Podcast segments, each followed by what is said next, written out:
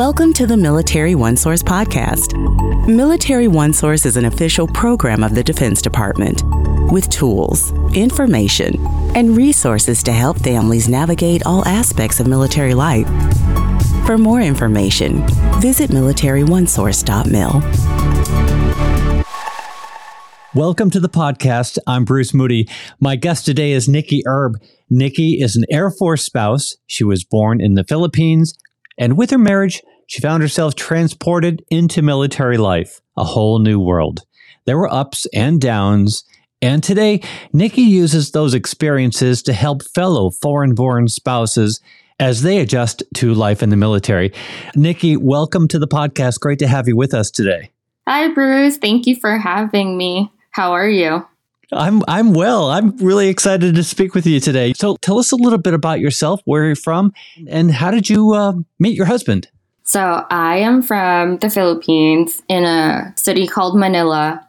So we met online back in 2015, but did not meet till 2017. And then we got married in 2019. So I became an official military spouse Okay, so that's when you joined the club. So where are you now living? Your your first assignment as a military spouse? Oh, my first assignment was overseas in Okinawa, Japan. So right now we're in Utah. We're connected to Hill Air Force Base and this is actually my second my second assignment. That kind of feels weird to say, but I feel like that's how it is. Like I ended up in Utah because of my husband's assignment. Yeah. So, as a foreign born spouse, and you're newly married and you're you're living in a new environment, a totally new environment. What are the things that um, you had to learn, that you had to sort of get used to, that you had to adjust to? How did that transition work for you? My first assignment, so that was overseas. So that whole thing was very unique. I had to learn the local culture, which was the Japanese culture, on top of the military culture. For the Japanese culture, it was just how they treat their days and how they treated each other. And then for the military, it was the acronyms and the protocols. You're sort of outside looking in. Mm-hmm. So, do you sense that there are some benefits to being a foreign born spouse, or what would you consider being some of the best parts of being a foreign born military spouse? Not a lot of people have this kind of opportunities. Like seeing everything, like um, the benefits of it all, like the beauty of each culture. I saw the beauty of the Japanese culture where they were gracious and friendly, and they found it so nice when you go out of your way to learn their language. That was one thing that I appreciated. It was never in my plan to live in Japan, and I never exposed myself in their culture. So, being put in that position to be in a country where I did not expect myself to be in and embracing their culture is really nice. Like I one thing I really loved about the Japanese culture is you just felt safe. You felt safe because you knew that no one's out to get you or no one's gonna hurt you. Like um, I remember seeing children like youngest four going to school walking by themselves and no one was to bother them and you knew not to bother them because that was how they were raised. They were raised to be independent, and that was like part of their culture. Right. So you're experiencing all this, you're watching all this, and interestingly, because you you became an Air Force key spouse. So first of all, tell me what an Air Force key spouse is, but then, you know, how did that experience of watching what was around you and learning from the different points of view and experiences, how did that play into you becoming a key spouse? A key spouse is a volunteer for the Key Spouse program that is spearheaded by the commander of an Air Force squadron. We are basically what I can say and describe as we're basically a bridge between the squadron and the civilian spouses when a spouse has questions regarding the base that we're at, we're usually the ones who would try to give them resources or show them where things are. For example, if we have a spouse who is a first time mom or a new mom or an expecting mom, we usually reach out to them, welcome them, and give them suggestions or resources. For example, there's a new parent program on base, and we would explain to them what that is. Or when there is a deployment that would happen or will happen, we usually reach out to them and let them know, hey, um, if you need anything, we're here. That's that's that's the gist of what um, the Key Spouse program is. Well, I have to say, I'm thrilled that you're out there talking about the new parent support program because I love that program. I think it's terrific. It warms me to know that it's being uh, talked about like that. But let's let's stay on this for a little bit because you're talking to a, a lot of um, foreign-born spouses, and you're you're helping them along, and they're experiencing new things. They're they're new to the area, or they're new parents. What should the rest of the community understand about some of the challenges that that foreign-born spouses are facing? Isolation is a huge one. It's a huge challenge because it can trickle down to a lot of things. I personally have experienced that kind of predicament. I remember when my husband had to go on a TDY, like a work trip, he left the car somewhere else that was not in our apartment because I couldn't drive. Like the thinking back then was I didn't need it because I didn't have a driver's license. And that was that was like a crippling experience. I didn't like it to be honest, and I I think now when we talk about it as a couple, he regrets doing what he did as we were newlyweds at this point. So he wasn't really thinking. And it, it's it's funny to look back now, but in that moment, it was just like I remember thinking, what did I get myself into? Like, that doesn't make sense. How am I in a country that isn't my country? I can't drive. I can't go to base. We lived off base. So that was another thing. Like my husband had an apartment off base. It was five minutes away from the, the base gate, but like I can walk to the base. They can let me in, but it's such a wide base. it would not make sense for me to walk inside of base.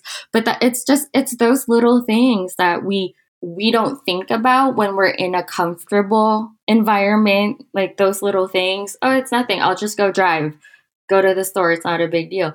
But when you are a foreigner in a foreign country, it's a new experience. And and it's also because of the culture that you're from, too. If you're not from a country that heavily depends on driving and you depend on public transportation, that's where the culture shock comes in, too.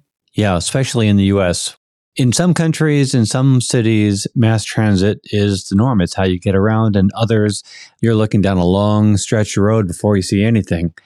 And so it does seem like for a service member, there is a lot of learning by making mistakes as you're realizing some of the things that you maybe take for granted.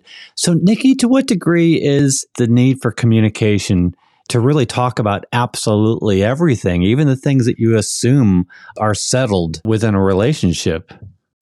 I think having those hard conversations, for example, when you're dating and getting to know each other, lay it out there. I remember my husband telling me, Oh, I'm looking for a woman who understands that my career right now is my life. And that requires like someone understanding we need to make sacrifices. And i remember reading that message and i go well that that's not me. And having that hard conversation is one. And also once you're in it and like you're engaged or whatever like talking about finances moving me from the philippines to japan it's not it's not cheap it, it was it was very expensive and everything was like out of pocket for us. I, I remember I only had two luggages with me and I could only fit a few things there. And those were like the things that were just like essentials. Like everything else I had to leave behind. Like I had to move it all back to my parents' house. I didn't have movers take my things. Everything was out of pocket. And, and, those are like tough conversations to have. I deem them hard and tough because when we're dating someone or when we're engaged, we're in that honeymoon phase. We're in that fairy tale land where, oh, I found the right one. This is my forever. And you kind of don't want to have those conversations with them because you don't want to ruin the moment. But if you have that conversation now, it actually helps you guys in the long run, especially in the military. so, Nikki is a key spouse, is an Air Force key spouse. Are you bringing them to resources on the installation, or what sort of resources are you putting them in touch with? I usually put everyone with MFRC, the Military and Family Readiness Center, and also Family Advocacy. So you take them to the Family Advocacy Program and you take them to the Military Family Readiness Center? Mm-hmm. Those are my two go-to. Like as a key spouse, those are my two essential offices, buildings, agencies that I go to because I use them. Well, yeah, and I and I bring that up because you and your husband have learned some some really significant lessons and you look back, you know, with a little bit of bemusement at some of the conversations that you had early on. And I and I get that. And and I know you're trying to to talk to your fellow foreign born spouses about uh, how how best to to to proceed, but you know, it does help to have a little bit of help uh, along the way. Is that some of the motivation behind directing them to places like the Family Advocacy Program? Yes, it is. Especially in the beginning of our marriage. I know, like, we've been married for four years, but I feel like we're in it longer just because of the life experiences that we've had to deal with. I remember being so stressed out about my green card because we were counting down the days when we had to move and we moved during the pandemic.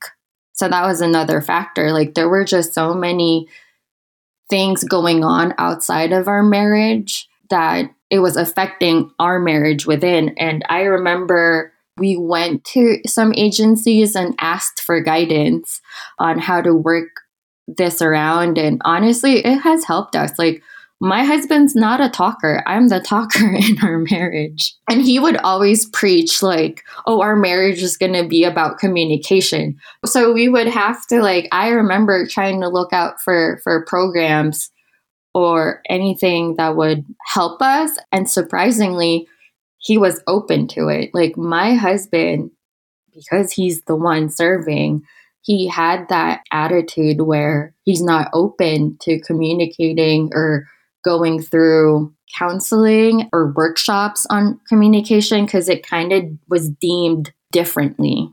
This was like a few years ago, and I would have to explain to him, hey, I, I get where you're coming from, but this is for our marriage. Like, if you really want this marriage to last long while we're doing this military career of yours, you have to be open to this. And he he jumped on board and honestly, our first like workshop on, on communication, he did better than I did.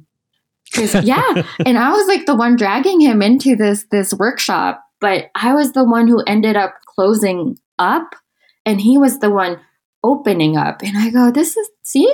Oh, like, isn't it nice we're here? yeah. And, and that was like essential in our learning in our marriage. And we're still learning. We're still working on our communication. And and that this is all because of the resources that we have on base.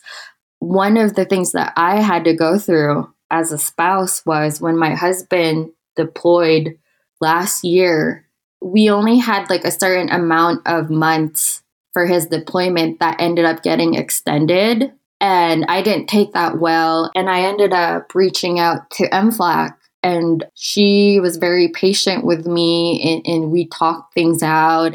Well, I'm glad to hear that. As we try to wrap up this conversation, Nikki, I, I really want to thank you for being with us today. And I want to thank you for helping your your fellow spouses and showing them the resources that are available to them. I would point out in the program notes of this episode, we have a few more. One of them is an article on Military OneSource U.S. citizenship through military service. Another is personalized support for military spouses because um, you know, a whole nother world that we can get into perhaps in another episode would be the green card and tax identification number and uh, social security cards and, and, and all of that. But, but it was really great to, to, to focus on some of the emotional issues with you today. And I wonder if you have any final words for, you know, a foreign born spouse new to the military and, and trying to figure it all out. Being a military spouse is hard being a foreign born military spouse is hard on another level. Please do not be afraid to ask. Ask for help. Ask how the military life works. Ask about what your spouse does and get an understanding about it. And also ask your spouse the hard questions. Ask them things that, like the finances, the, the, the communication, all of these things are very important. I know that certain cultures, that's not something that we talk about, but in order for us to grow and learn within this military life, we need to ask the hard questions and always stay true to yourself. Nikki, it is uh, so great to have you with us today, and I'm I'm so grateful to uh, to get to know you and to know that you are a member of the, the military community. So thank you for joining us today.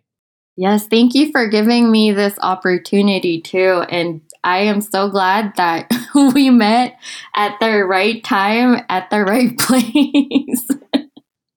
well, I know we have a lot of issues we didn't even touch on. So maybe we'll get together and, and do another episode with you. Want to remind everybody that uh, Military OneSource is an official resource of the Defense Department. And uh, we would like to hear from you. We have a link in the program notes. Click on it and send us a note. Let us know what you think about today's episode. Uh, let us know if you have any questions or if you have maybe an idea for a future episode. And be sure to subscribe to the uh, podcast because we a wide range of topics that help military families navigate military life. I'm Bruce Moody. Thank you so much for joining me today. Take care. Bye bye.